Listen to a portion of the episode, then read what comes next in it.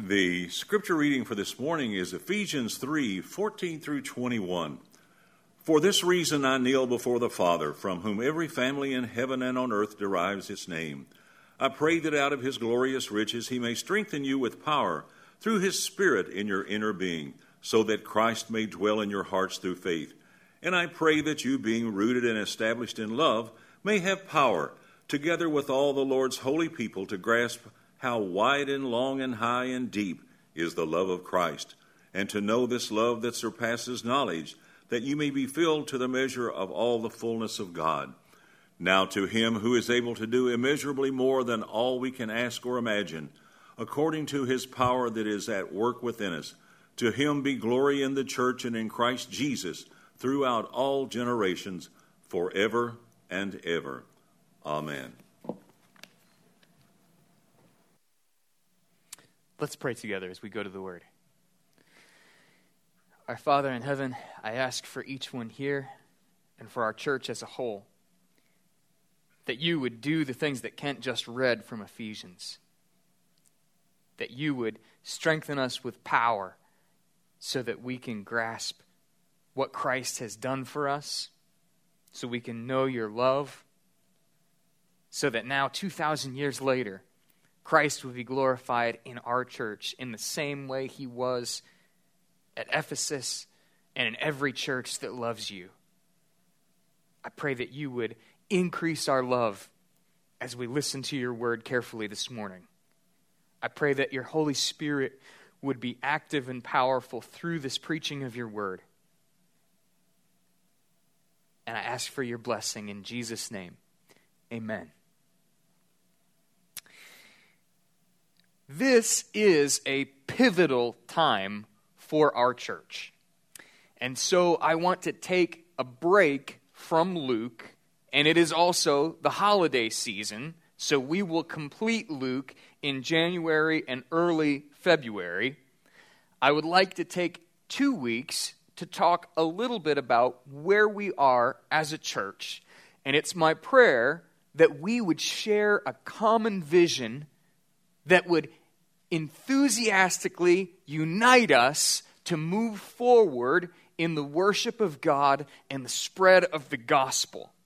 That we would experience the power of the Holy Spirit binding us together with love for God and love for each other and love for our community. And that together, we as a church would be faithful in our time. So I have one specific prayer request connected to that. I would really like to be able to preach next Sunday, which means our twins can be born anytime after that. But it would be nice if I had one more Sunday. That's maybe just my human wisdom, but I'm not kidding. If you could pray that I have one more week before they come, that would be awesome. Today, I want to preach a message from the book of Philippians about how the church ought to be united. And it's my prayer that whatever we think about the many different decisions that we have to make about service times, about music that we use to worship the Lord together with, uh, about our church budget, and if we need to cut in some areas and if we need to continue spending in other areas, whatever your convictions about those things are, that we would be united together as a church so that even in disagreement, we love God and love one another. That's the kind of unity that Paul prays for in the book of Philippians. And so I want to take a few moments and talk to you from this book because I believe that this is so foundational for every church and for our church. I want to pray through this passage with you once we've listened to it carefully. It is a hard thing to cast vision as a pastor.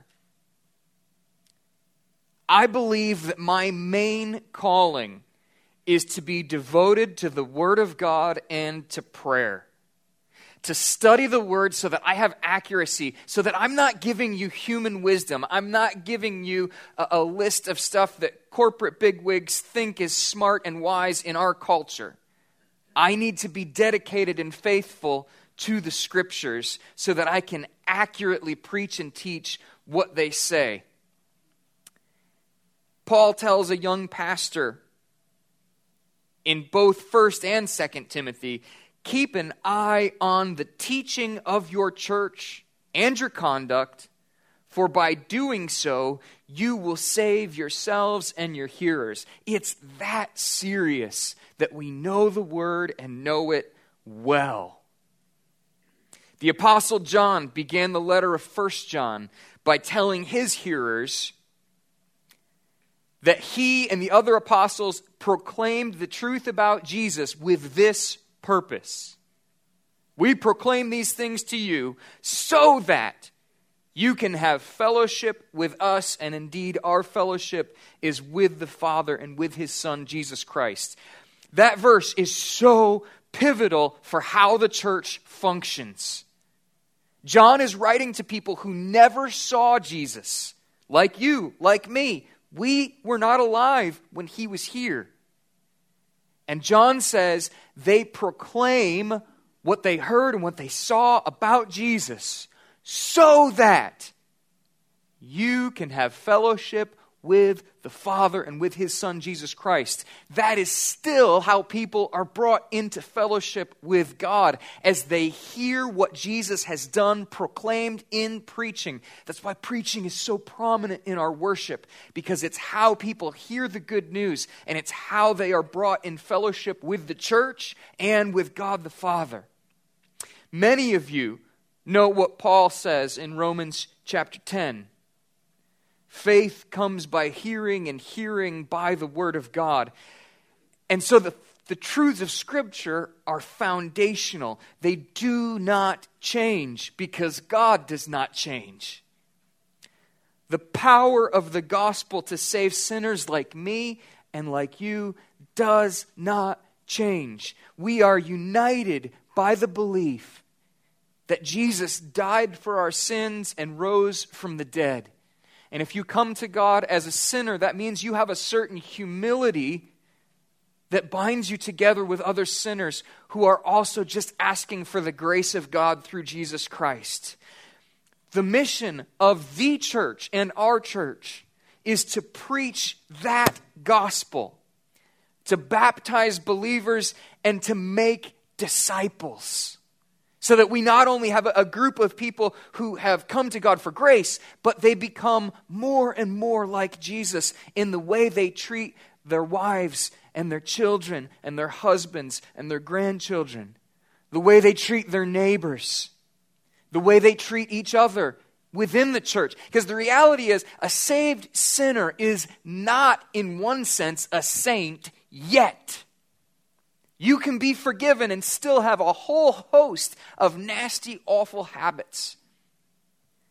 But by the grace of God, through the Word of God, we grow and change so that we no longer remain who we were, but we gradually become more and more like Jesus Christ. That's discipleship. That's changing so that you become like Jesus. That mission does not change. And if a pastor's main call is to teach, both with words and with actions, I don't want to neglect what Paul said to Timothy about guarding his conduct. You can't be a hypocritical pastor, or the truth of the gospel is undermined. But if a pastor's main call is to teach, then as the church makes decisions about things that do change, it becomes very difficult because the leadership of the church and the congregation as a whole has to decide things that are not clearly commanded in Scripture. For example, things like service times, things like musical styles, things like children's church. Should we have children at the beginning of service and then dismiss them? Should we get them out of here as quickly as possible? Should we have them stay for the entire time? Those are not commanded in Scripture. Wednesday night programming, our, our plans for how we disciple, even how the leadership of the church is structured here, we as a congregation need to address some things. Some of those are not addressed in Scripture at all, and some of them are not addressed in Scripture clearly. In fact, nowhere in Scripture is a church budget outlined. Within the New Testament, no church owned a building. So, as we look at our church budget and our plan for the coming year, we need to make plans. And the truth is that Scripture is silent when it comes to many of the decisions that we have to make. And that means, as a pastor, I want to be faithful in casting vision, but I cannot stand in front of you and tell you from the Word of God, we must have our service at 1030. I can't do that. It would be wrong for me to try to use the Bible to support my specific vision. Whether it is continuing a budget that we passed or whether it's making cuts in some specific areas that maybe are not popular, I don't have scriptural authority to make those kinds of decisions. The Bible does not say you have to have Sunday school at 9 and main service at 10:30 with Awana on Wednesday nights. The New Testament doesn't even say what day of the week we should worship on. And where scripture is silent, we have an enormous amount of freedom. But here is what I want to stress this morning God is not silent about how we make those decisions. And so I want to show you from the book of Philippians something that I believe should guide us and govern us as we as a congregation move forward in a time of transition and change. So I want to urge you to find the book of Philippians. It's a little bit later in the Bible, after Matthew, Mark, Luke, and John. It's after Romans and 1st and 2nd Corinthians, Galatians, Ephesians, and then Philippians. If you struggle to find it, you can use the index in the front of your Bible. Philippians chapter 1, and I want to read verses 9 through 11 and then carefully and slowly go through them and say some things that I think ought to help us as a church. Verse 9, Paul says, It is my prayer that your love may abound more and more with knowledge and all discernment, so that you may approve what is excellent, and so be pure and blameless for the day of Christ, filled with the fruit of righteousness that comes through Jesus Christ to the glory and praise of God. Everything in that short prayer is just that it's prayer. It recognizes that unless God does in a work, none of these things will happen. The church will not be united in love. We will not make our decisions based on knowledge with discernment. We will do nothing well.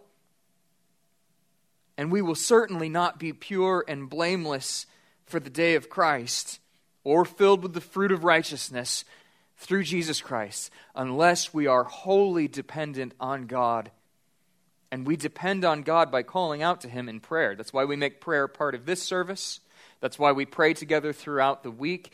Unless the Holy Spirit does a work in us, we cannot do the work that Christ Jesus has called us to do.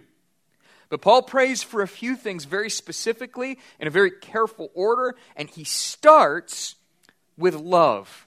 And so I would ask that as we move forward, you also would be faithful to pray for the love of the church. Everyone can tell you stories about hypocritical Christians. There was another one in the news just in the past week, in a big way, failed in a huge moral way. And some of the people that he hurt said, I just can't even consider myself a Christian anymore because this Christian man that I thought I could trust took advantage of me. Everybody knows those stories. Every church wrestles with its own hypocrisy to some extent. So we need first to pray that our love would abound more and more. Pray that we together would receive the love of God, like Paul prayed in Ephesians. That as we come to worship, the only way that you focus your heart to worship the Father is when you've been filled with His love and you know what He's done for you. When you're persuaded that God is good and that He loves you. It changes who you are and it changes everything about how you relate to the church and your neighbors and the people around you. It's a matter of prayer because it's possible for our love to grow cold. But it's also possible by the grace of God for our love to abound more and more and more. Love is not tested when we agree. Love is tested when we disagree.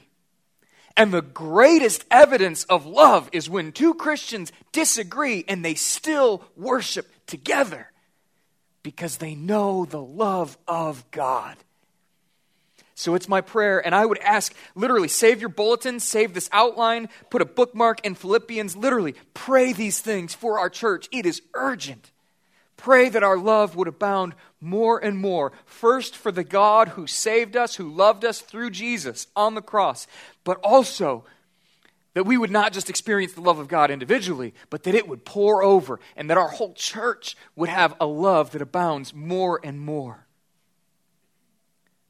We love because he first loved us. I mentioned the Apostle John earlier. He, he writes that our love comes as a result of what God has done, and we know that God loves us because He sent His Son to be the Savior of the world. That's love. And John continues if anyone says he loves God, he must also love his brother. We heard from Ephesians how Paul prayed that the whole church would know the love of God. Let that be our prayer. Love helps us as we talk about budgets and music and service times because if I love you, I will put your needs above my own. And if you love me, you will put my needs above your own. And if all of us love Jesus, all of us will sacrifice our preferences for the sake of the mission that he has called us to. The church exists to preach the gospel, baptize believers, and make disciples. So even the desire of the people who are here needs to be laid at the feet of the people who are not for the sake of the gospel. Now, that's not the same as saying that we have to chase non Christians and how we conduct our services. That's not what I mean at all. In fact, I believe that a church service like this one is first for the God that we worship and it ought to be something that mature believers are drawn into with a kind of depth that honors the Heavenly Father. But it also ought to be very easy for someone who's never been to church to understand what's happening and why we're doing what we're doing. If we love Jesus Christ, our mission to baptize believers and make disciples will come before our personal preferences. Thinking about music and service times and budgets has to go back to our mission. The best way that we love each other and the best way that we love others is by being faithful to that mission. Skip to the end of this prayer for a second. Want, that's not an opinion. That's exactly what Paul is saying here in Philippians. The purpose of this prayer is so that they would be pure and blameless. That means that they've been discipled. Immature Christians are not pure and blameless, mature Christians are. Also, the goal is that they are filled with the fruit of righteousness that comes through Jesus Christ. In other words, they have put feet and hands to their faith, and they have produced good works that honor Jesus Christ through his power. That's the goal of this prayer. We need to make decisions as a church that help us proclaim the gospel, that help us tell the most non Christians about Jesus, and that help us raise up disciples to maturity. We need to make those decisions not based on our own preferences, but based on love for God and love for others. And let me be clear if we make dumb decisions, which is inevitable, we need to love each other by forgiving each other. And in fact, as we move to one service, I cannot predict the future, but I expect that it will not be perfectly smooth. If we love each other as we should, we will grow through the experience. I woke up two days ago, and this has been a stressful time. I woke up thinking of what James says. You should count it all joy when you fall into various trials, knowing that the testing of your faith produces endurance. And endurance, when it has its perfect work, results in maturity. And so it's a good thing when you go through trying times. And it ought to actually produce joy in you when you recognize what God is doing. If we experience stress as a church, it can produce joy in us as we recognize what God is doing through us. Paul doesn't just pray for love, though. Love is the foundational piece because it will help us even when we disagree. But he also prays for two other things that are tied to each other. He prays for knowledge and discernment. Look again at verse 9 love abounding more and more with knowledge and discernment. Knowledge is very broad. One of my favorite movies has this line it says, Space is big, which is the understatement of the universe. Knowledge is broad. I believe Paul is talking about a number of different types of knowledge, and, and I can't even list them all because it's so broad. But, but part of it is personal knowledge of God. Part of it is knowledge of the scriptures so that we understand who He is and what our calling is.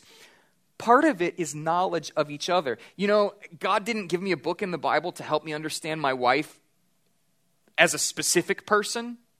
I, I can understand some things about her, but there's no book of Lauren. I kind of wish there was, but also at the same time, I'm glad there's not. Knowledge of each other helps us apply the truth of Scripture to our context and our times.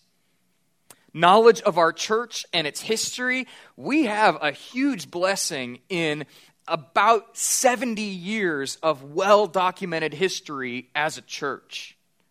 We can look back and see at least where our church was in relation to Holly, with how many people came here, the types of things that they did together, the kinds of vision that they cast for their missions committees knowing the history of our church can be so deeply helpful as we plan for the future. Knowing the history of the church and all of its history can be so helpful because you know what? No church is perfect. So we can't just look at our past and say, this is exactly what we must do. But by looking broadly at church history, we can fit our little church in its rightful context and help make wise decisions about maybe some things that we should not have done in the past, and maybe some things that we've never done that we ought to try. knowledge of church history is so precious. Knowledge of our community. What kind of people are we serving? Who are our neighbors? What kinds of things do they love? What kinds of things can we do to help them hear the gospel. We need many kinds of knowledge. And, I want to just use one specific example. Uh, let me talk about music for just a minute. But, but bear in mind, this applies to every decision that we have as a church. We need information, and not just information, we need discernment. But, but think for just a moment about music with me. Knowledge of the scriptures helps us decide what good song lyrics are. Because if the words are faithful and true to the scriptures, that's a huge step. That's why old songs like How Firm a Foundation endure, because not only are they great scriptural words, but poetically, it's just brilliant. It's also why I love new songs like Yet Not I, but Christ in Me, which is so precious. And the song that we sang this morning, I didn't realize we were going to sing it again today, but come behold the wondrous mystery it is so precious in terms of its biblical words. But knowledge of the scripture and, being able to assess lyrics is only part of thinking about if a song is good. I believe that the scriptures show a reference to a wide variety of music, especially if you look through the Psalms, you see many different instruments referenced. Paul refers to psalms, hymns, and spiritual songs. So you know, psalms literally are psalms. They're using some ancient songs in the New Testament church. But you also find that the church is writing songs about Jesus that are new and fresh. And so they do have both a blend of very old things that they would have learned from their Jewish brothers and sisters, and also new songs that would have been written in contemporary styles. And Paul instructs them to use all of them in their worship.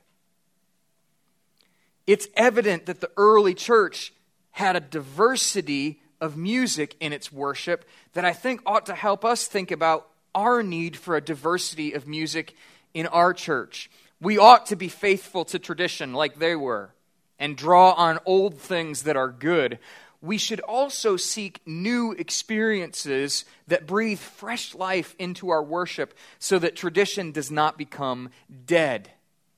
You know, once you've thought through an old song and recognized how precious and good it is, in one sense, you shut part of your brain off because you're not thinking about it critically anymore. You've already done that work.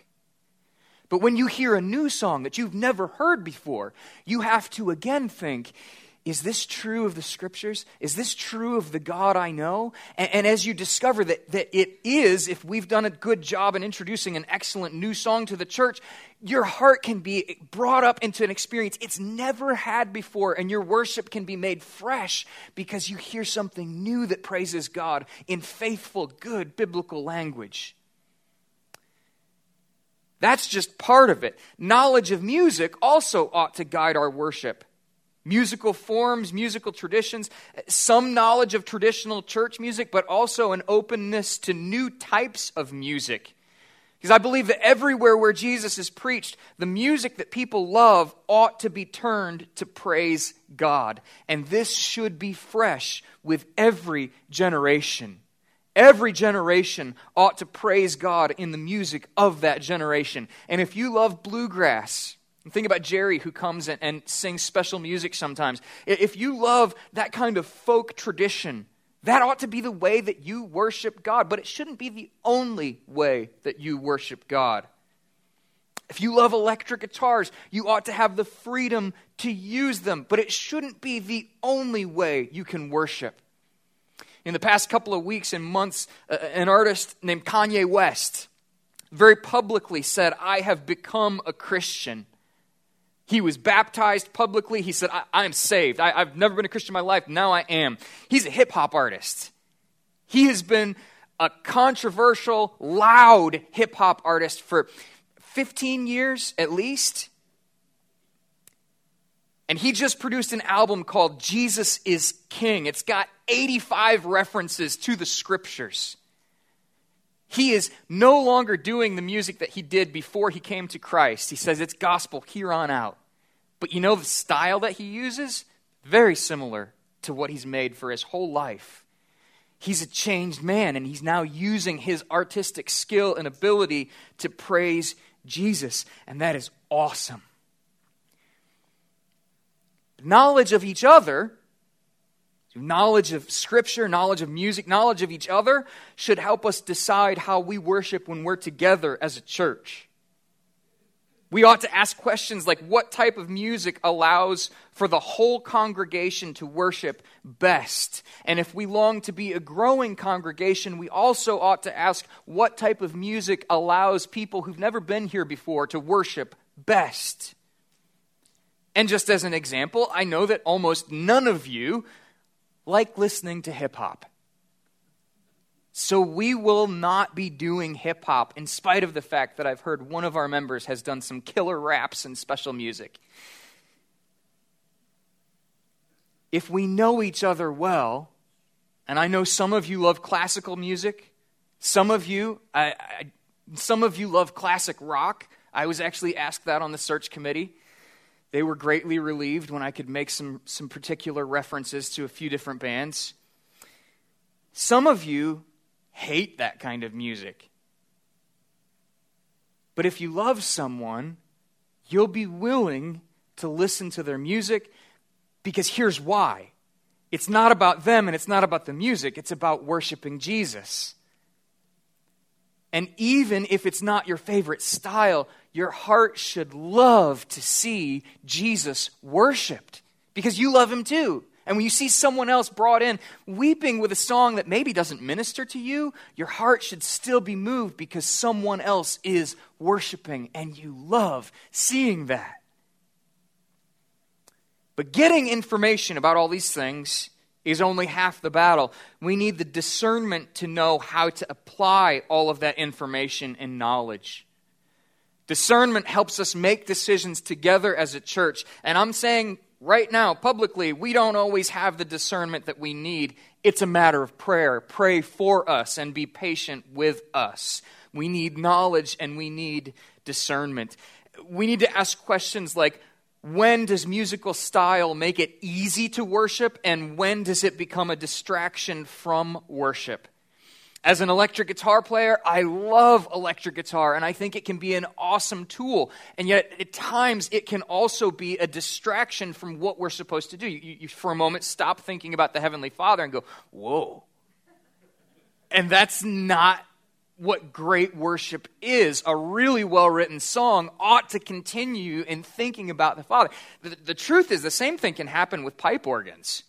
Um, I, at Moody Church, where I worshiped for years, one of the elders was a, a friend of ours. His name is Bill. Awesome and, and hilarious guy. Bill hated the pipe organ, not because he hated classical music or hated traditional styles. He hated it because he said it was so loud it gave him a headache. And it made it so he couldn't worship. And he was an elder in the church, he's a mature man. And so he put up with it. But man, if he could change one thing, he said, I would at least turn it down.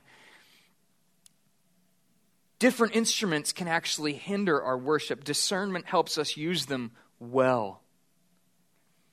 We need to ask questions like what type of music makes it easy for new believers in Holly to worship. We're not just called to feed the saints, we're called to raise disciples. And so if I have an immature person from Holly come in wanting to worship and not knowing how, and our musical styles are more distracting than conductive to worship, we're not serving him well. And so we have to ask these questions. I was talking to a guy just a couple days ago. He's not a believer. I, I told him, I said, something about Holly just kind of says rockabilly. And he laughed and said, Yeah, I can see that. Let me know when your church does a rockabilly service. I'll be there. I don't think we're going to do that on Sunday morning. Maybe on a Friday night after we do the hymn sing. I, I don't know. But being sensitive to where our culture is ought to help us make these decisions. And we need knowledge and discernment to make plans for this. I've only talked about music because it's contentious and because so many people have strongly felt opinions about it. We also need to make the same sorts of decisions about a budget. Should we pay a youth pastor? Should we keep him on full time? That's an issue of wisdom and discernment. It's exciting to see our youth group growing. It's exciting to see Wednesday nights going well. But I can't stand you and say, this verse says this is what we should do with our budget. What I want to say to you is pray that we love each other, pray that we have knowledge and discernment, and then look at how he describes what the church ought to move towards. He says, Pray for approving what is excellent. Look at verse 10. You need knowledge and discernment and love so that you may approve what is excellent in other words, we don't want mediocrity in any area of our lives as Christians or in our church. We want everything we do to be the best, not to build us up, but ultimately for the glory and praise of God. That's where this prayer ends. Excellence matters because we are serving an awesome God. And so pray that our knowledge and discernment moves us to a kind of wisdom that we recognize when we knock it out of the park to the glory of God and when we strike out and we need to do something different. This is maturity. This is unity. You, you know, as I grew up and before I went to college as a young man, there's some struggle with having to make some decisions like choosing your major and what should I study in college and what should I do. And, and, in some sense, there's a desire, you know, I wish somebody else would just make this decision for me because I don't know. But a good parent doesn't do that.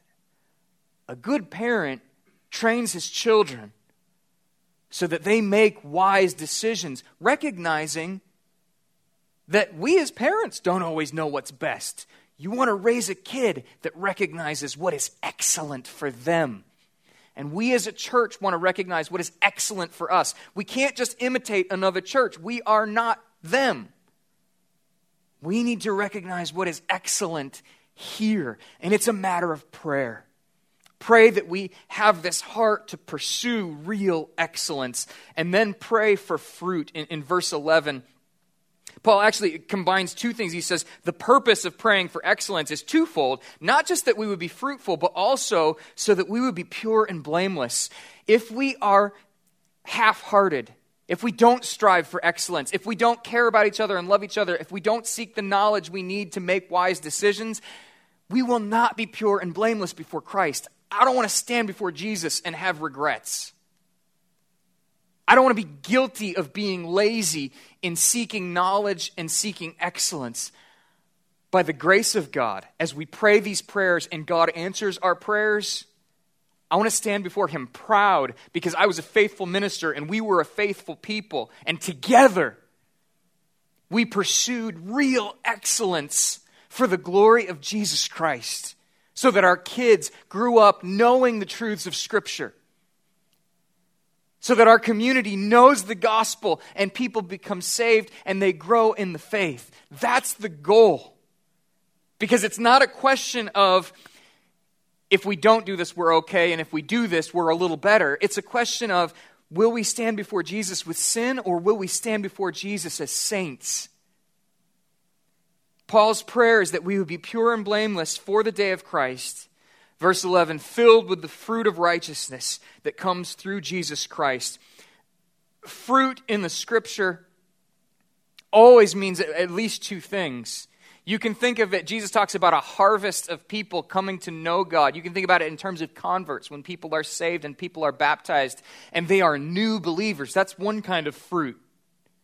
But the other kind of fruit is the fruit of the Spirit it's love, joy, peace, patience, kindness, goodness. We can use this year as we wrestle with different things and disagree to grow in our love for each other. That's a fruit of the Spirit. If six months from now we love each other more, it means that God is doing this work in us, and we can praise God for that kind of fruit. I believe that that depends in part on if we are seeking Him in prayer as a church. Paul prays this thing for the Philippians because it's not a sure thing for their church and it's not a sure thing for our church. And so I want to go back to this passage again and again in my prayer life and urge you to do the same thing and urge you to pray with me in just a moment that God would do this work in us and in our church so that as we navigate difficult decisions in the coming months, that we would be ready to meet Jesus and that there would be a fruit of righteousness produced in us that would lead to the praise and to the glory of God. Would you pray with me now?